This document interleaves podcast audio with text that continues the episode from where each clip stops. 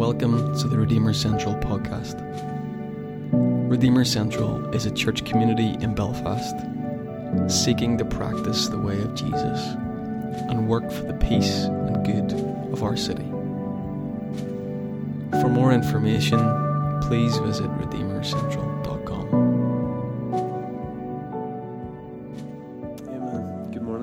Good morning, everybody. Lovely to see you all. Um, and if you're new here this morning, you're really, really welcome today. My name's David. I'm, as Dan was saying, I'm part of the, the leadership team here, and it's great to have such a team effort this morning. We're in summer mode at the minute, and these guys working all around the scenes to, to, to put our Sunday gatherings on. Um, and I wanted to kind of speak about that even a little bit more today, just to echo what we talked about last Sunday, which was um, some really big news to add to the stuff that Dan has shared.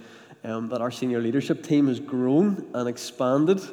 Um, and we actually do have, I think, have we got all four here today?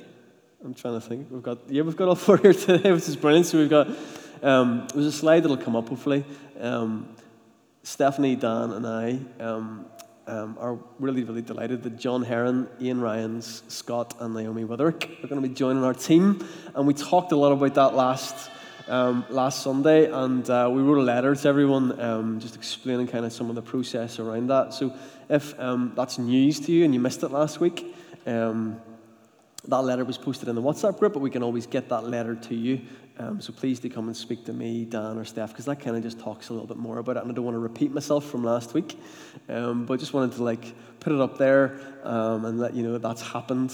And in case you missed it, um, it'd be great to catch up on that news and get that letter. But we're really delighted that the four guys here here this morning, and we're going to join the three of us and the seven of us together. Really excited to move forward together. So, and we'll keep you posted how that goes.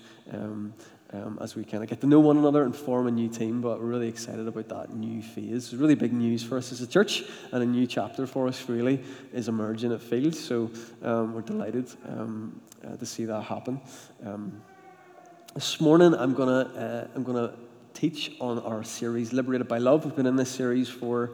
Um, quite a number of months actually, and it's looking at the ministry of Jesus um, in the Gospels. Well, it started that way, and we've kind of moved now into the book of Acts, um, looking at the gospel, the good news, how this story of God is remaking the world around an axis of love, um, how that it ushers in liberation from everything that would seek to enslave us, keep us captive, hold us back, bind us. Um, and it really, really is good news. And as we've moved into Acts, it's been brilliant to see um, different like encounters and acts being taught here. Stephanie and da, uh, Stephanie and John, forgive me, the last couple of Sundays have done such an excellent job just teaching in the series, and those are up on the podcast if you have missed those. So do catch up on those. Um, today we're going to look a little bit more at Acts chapter two. I wanted to set the scene. Thousands of Jews um, have travelled to Jerusalem for the festival of Pentecost. We've already talked and taught about Pentecost on Pentecost Sunday a few a few weeks ago, and we're going to look at um, a little bit more uh, this morning. The streets of Jerusalem were full of pilgrims, thousands of pilgrims that had come in from every point of the compass to celebrate the goodness of God. Um, the apostles were still in the city. Um, Jesus had, had died, been crucified, he'd been resurrected, he'd appeared to them, and then he'd ascended and he'd gone and, and left them, and they were still in Jerusalem and participating in the feast along with all of the other pilgrims in the city. And then this strange phenomenon happened at Pentecost with a violent wind and tongues of fire, and they were filled with the Holy Spirit. Um, and so began the church, the birthday of the church, and the Acts of the Apostles. That book captures the story. And in that particular moment, the disciples spill out onto the streets, filled with the Spirit of God. Um, and everyone who's kind of there, the crowds of people that have come in for the festival, they witness this and they see this bewildering scene of this rabble of Jesus followers who, um, who are like appearing to be speaking in all sorts of different languages. It's a kind of quite a phenomenon that's happening, and um, some people thought they were even drunk. And um, that was the kind of scene um, when the Holy Spirit came upon them. And Peter, um, who remember had had the breakfast on the beach and been recommissioned by Jesus, um, he, in that moment, filled with the Spirit, gets to his feet and he preaches the good news of the, of the gospel of the kingdom to everybody who's there, to all of the pilgrims that had come into Jerusalem. And 3,000 people received Christ. They received salvation. They, they believed and were baptized. And that was, as I say, the birth of the church. I want to just dive into Acts 2. There'll be scripture up on the screen behind me, and I want to just read a, little, a few little sections from it, from Acts chapter 2.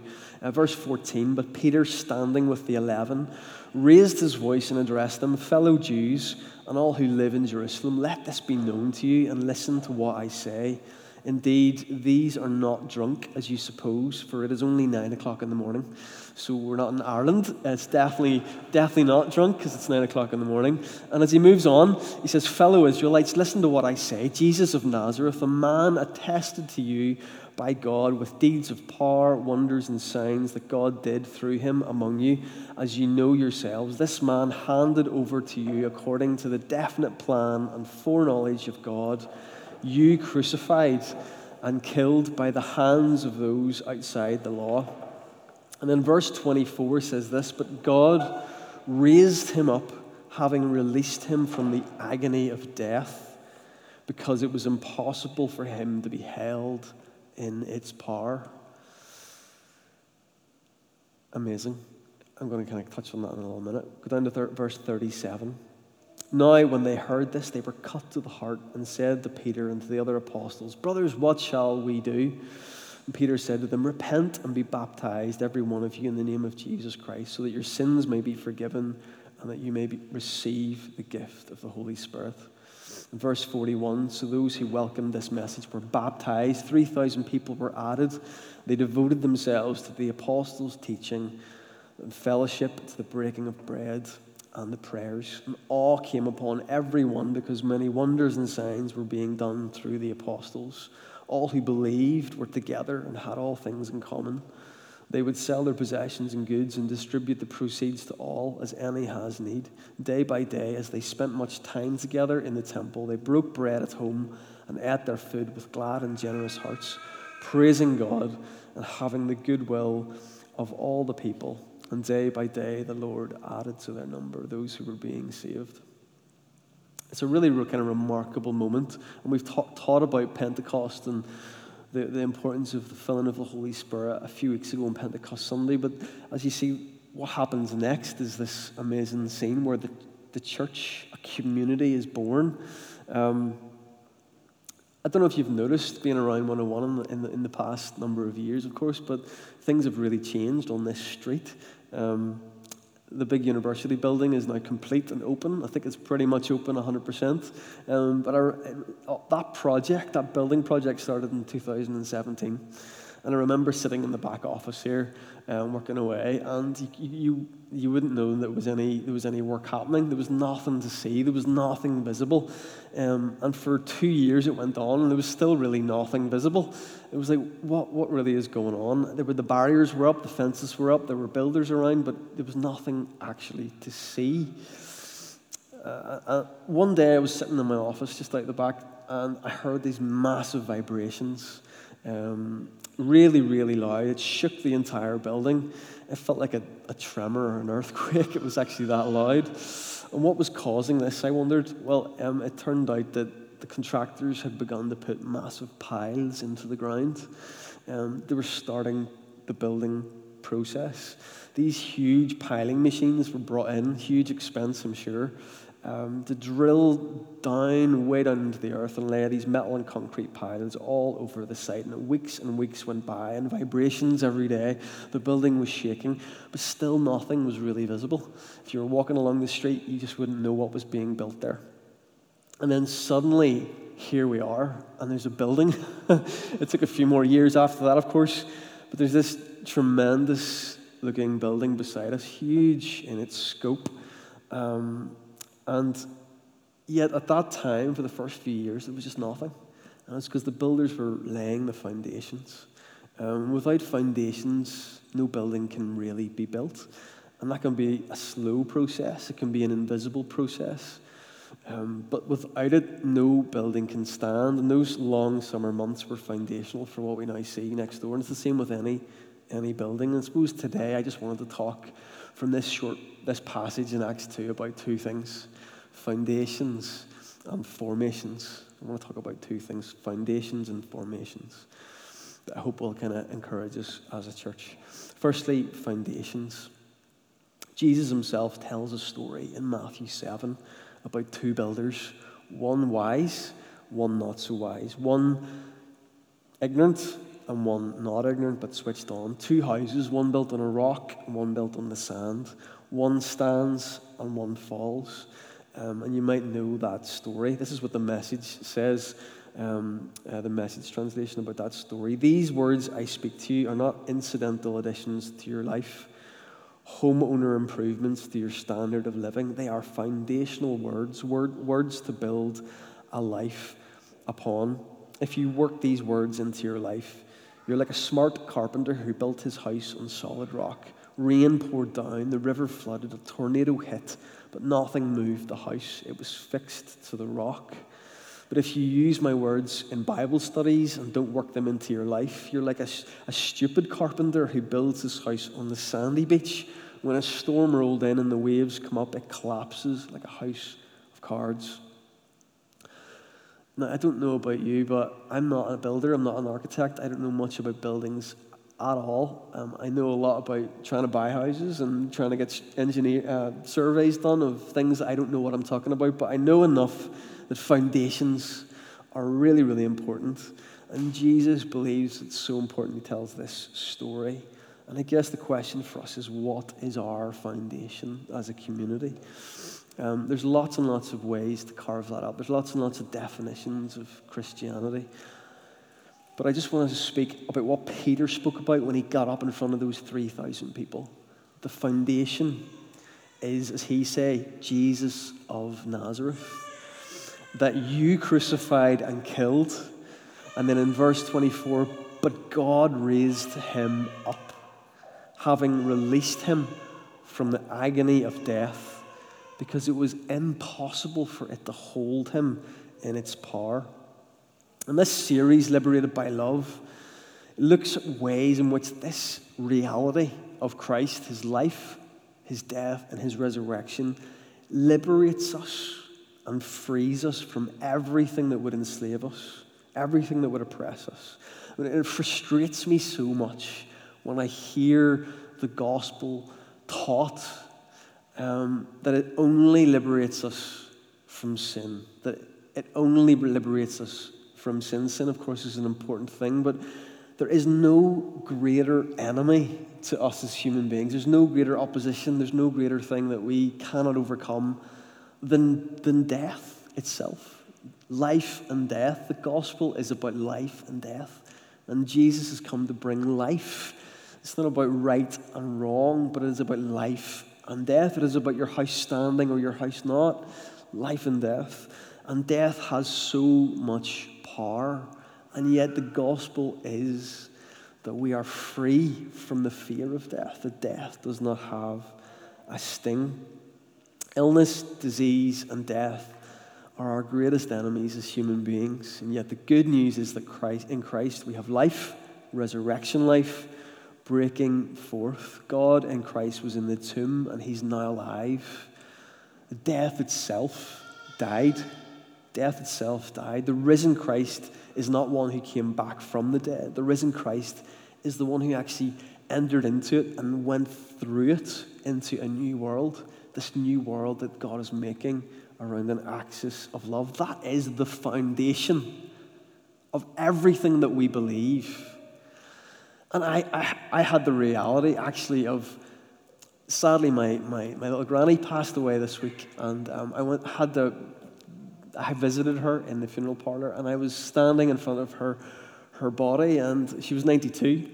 And she lived a really long life and a good life. And the funeral's tomorrow, and we're looking forward to celebrating her life. But it was surreal to see you know, we, I'm sure we have all been there and you've lost people that are close to you, family or friends. Maybe you've seen some, someone's body after they've passed. It's just part of the process of life. Um, and this week went to see my granny's body, and it just hits you how final that feels, how real that feels. Her body was there, but she wasn't there. And yet I was just so reminded again that actually, if I believe what I believe, that the foundation of my faith is not up all these definitions that we think about. Ultimately, the foundation of our faith and our hope is that Jesus brings life and the death is not the end and the death has been overcome in his life, in his death, and then in his resurrection. And it is such tremendous hope for followers of Jesus, for us as Christians, that we should continually come back to and remind ourselves of. This is our hope, the basis of all of our lives is the rock that is Christ Jesus, the God man who came, not like Lazarus to come back from the dead, but the conqueror of Sheol, the one who trampled death. And I'm reminded of all, not just literal deaths in our, in our lives, of people that we love and cherish, but there's many deaths, maybe every day in our lives too. The death of a dream, the death of a relationship, the death of a of, of, a, of a career, the death of whatever it might be. We all carry these little paper cut deaths that happen all the time. But the hope is, and the foundation of our lives is that in Christ, there's always a new beginning. There's always life. There's always second chances. There's always a new day, a new dawn. And it is the foundation that we in Redeemer build upon, that we feed upon the bread and the wine because it sustains us with life, not because it corrects us from being wrong to being right, but it is the very source of life itself.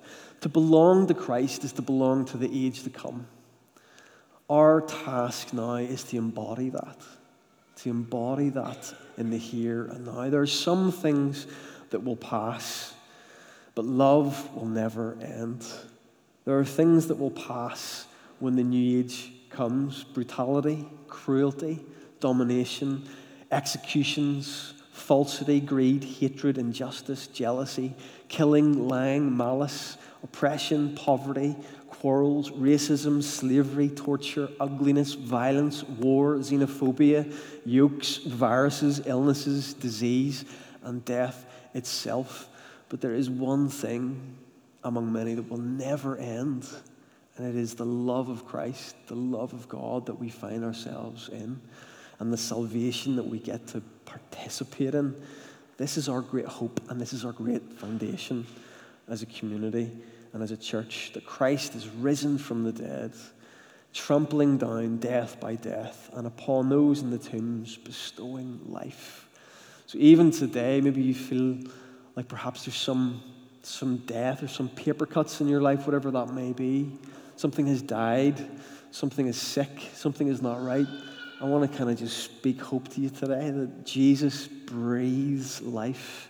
He is the resurrection life, and it's the foundation of all our faith.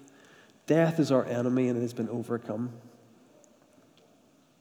And when difficulty comes, we have a firm foundation. Christ is our firm foundation, He is our rock. And then we see the passage that we read in Acts move on a little bit, and I was, um, I can read it again. It moves on because a lot has happened in that passage in Acts. We've had that big encounter in the upper room in the Holy Spirit. Peter gets to his feet and he preaches on the streets that Jesus Christ is our foundation and he has overcome death. And then we have this little piece at the end of Acts 2 which just kind of is like a it's like a pause. It's like a let's take stock of what's happened. There's so much has just happened. Jesus has ascended. All that stuff has happened. Where are we at now? And it says this. So those who welcomed his message were baptized. And that day, about 3,000 persons were added, and they devoted themselves to the apostles' teaching, the fellowship, the breaking of bread, and the prayers. What we see upon those foundations is some formations. Something is built on the foundation, and it's the community of Jesus followers. And they devote themselves to the apostles' teaching, to fellowship, to the breaking of bread, and to the prayers. Belief is not enough. Hearing and awareness is not enough. The building of good foundations for our lives is about practicing the way. It's kind of why we talk about practicing our faith, practicing the way of Jesus, living it out, embodying it, and we do that no better than when we do it together.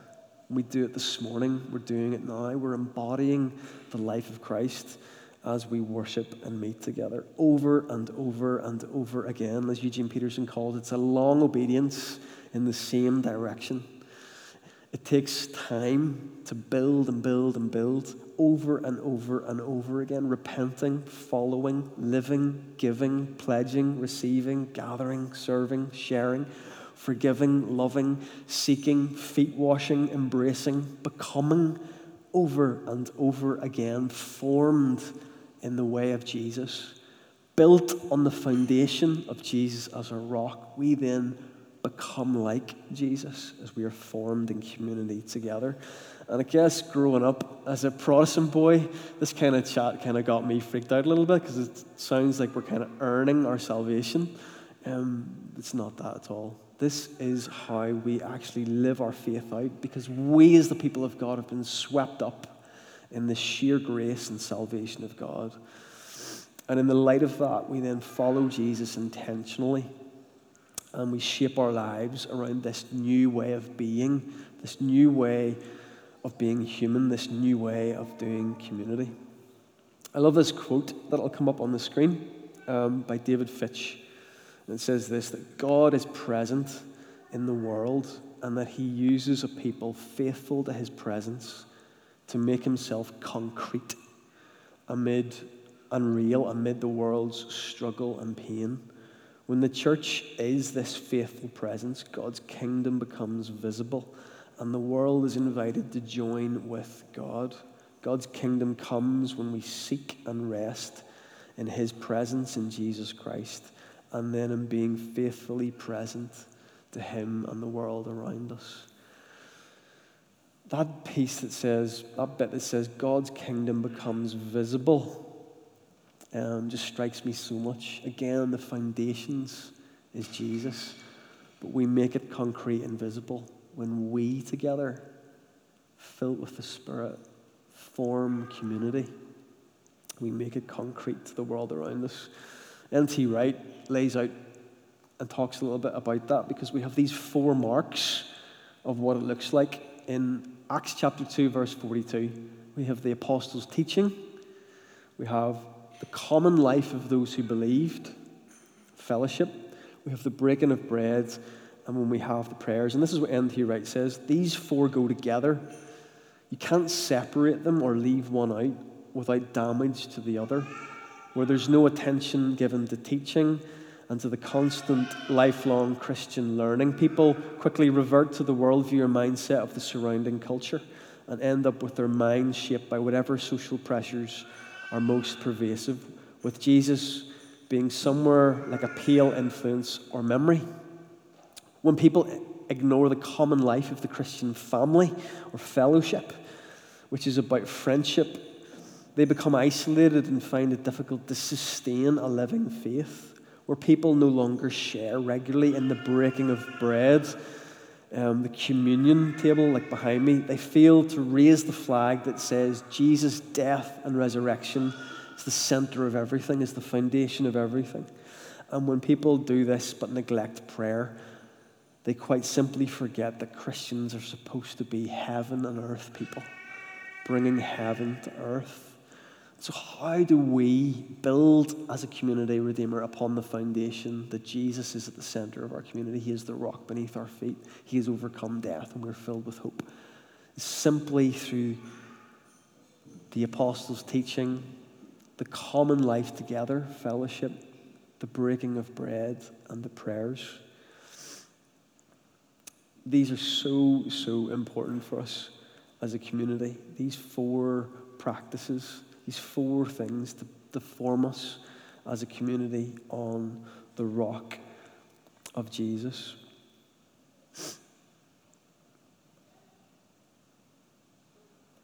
And I think when we help one another in community, it's possible. Because if we get isolated in our faith, it's difficult to have and sustain a life of faith. And so that's why we kind of come together. That's why we do this every week. That's why sometimes it feels monotonous because it's the same thing, but we rehearse, we practice over and over, much like going to the gym gets you healthy. Over and over, we kind of form together And I guess my prayer is that we as a community would build on the rock that is Jesus as our foundation, and that we would learn how to form community around Him, fellowshipping together, breaking the bread, and praying together concretely. When we turn the other cheek and we love our enemies, and our lives are honest and open and truthful, when we let our yes be yes, when we don't worry, when we trust in God our Father and trust that He is good, when we receive the gift of His Holy Spirit, when we pray, Our Father who art in heaven, when we forgive those who trespass us, trespass against us, we bring the kingdom. You build good foundations when you forgive that friend or that family member or that church member who has hurt you. You build on good foundations when you trust that God is a good father. You build on good foundations when you're not worried but trust in God's goodness and His hand on you. You build on good foundations when you do not retaliate or perpetuate violence or the violence of your words. You build on good foundations when you pray, asking God to sustain you with daily bread. You build on good foundations when you reach out to those in need and to the poor and invite them into the common life that we have together. You build on good foundations when you live honest lives full of integrity.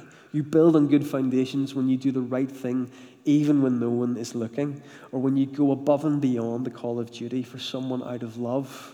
You build on good foundations when you welcome and show love to people that society has demonized or persecuted the homeless, the poor, the lonely, the elderly, the refugee, the unemployed. You build on good foundations when you see everyone made in the image of God and you live that ethic of love out towards all your fellow neighbors, all your fellow human beings. What we do matters but we build it on Christ, He is the rock, and we do that together as a community. My prayer is that we would learn in these months as we move forward into a new chapter as a church to do that. The simplicity of it is striking. It's not easy, but it's what we're called to. And I wanted to kind of remind us this morning of what we're called to, of what we're building upon, and a vision of what might form in our midst when we do that. I'd love you to stand, and we're going to come to the table behind.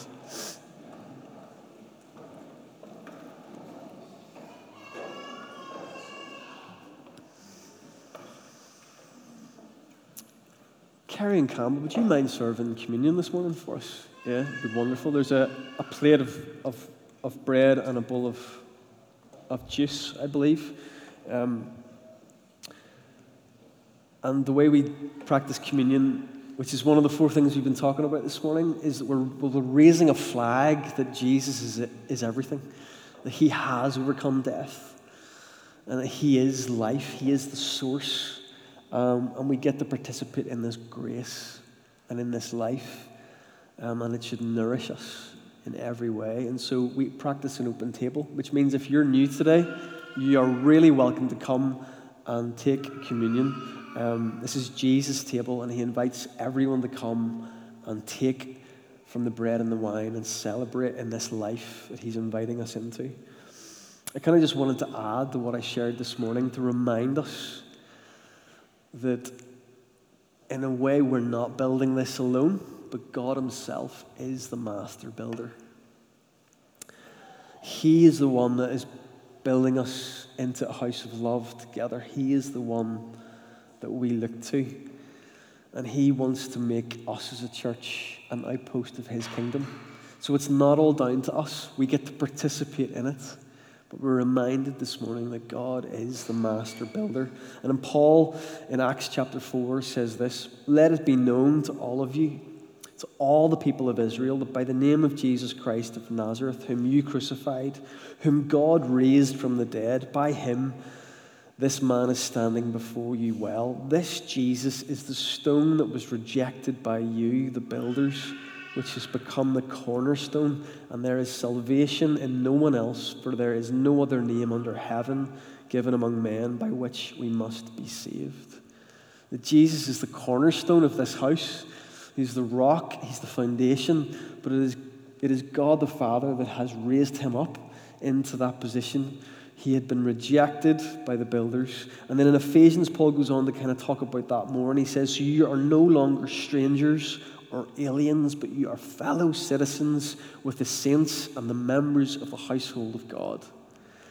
Built on the foundation of the apostles and the prophets, Jesus Christ Himself being the cornerstone, in whom the whole structure, being joined together, grows into a holy temple in the Lord.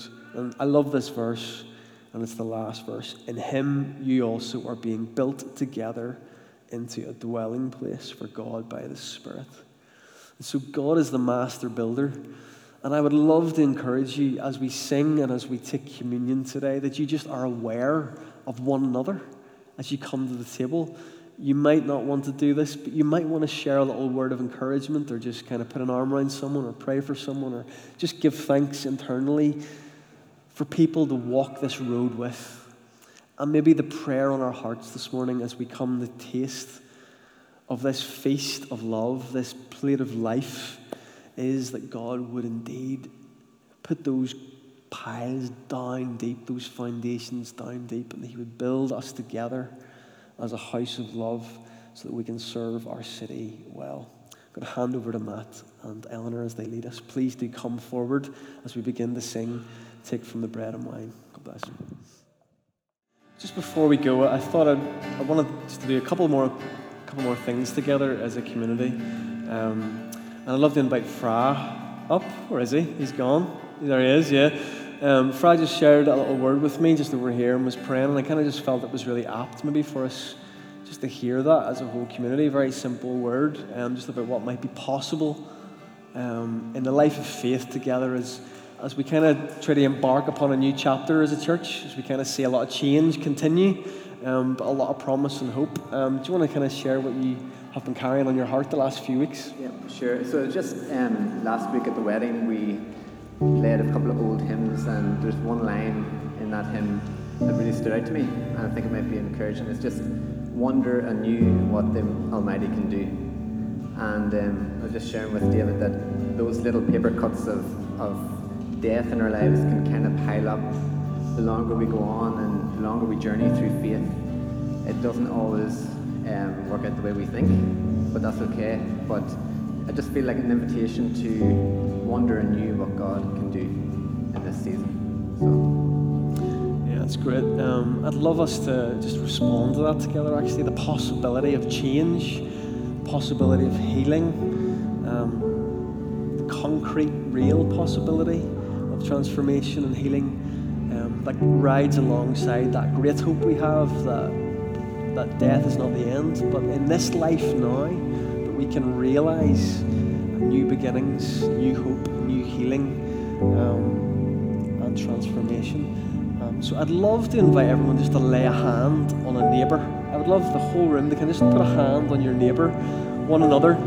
Maybe both hands if you've got two hands. Let's just kind of lay hands on one another.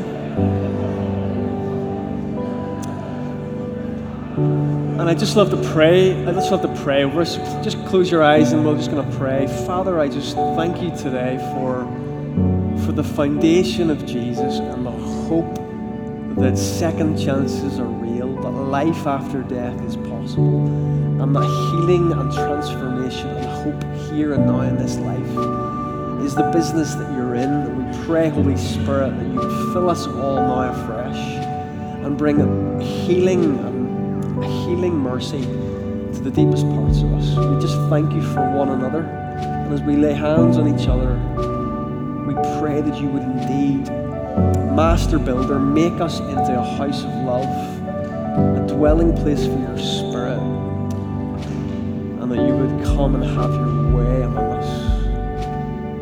Have your way among us as a community. Teach us how to fellowship together, to run this race together, to love one another well. In Jesus' name we pray. Amen. Amen. Go in peace, be blessed, and we'll be back together next Sunday uh, for another.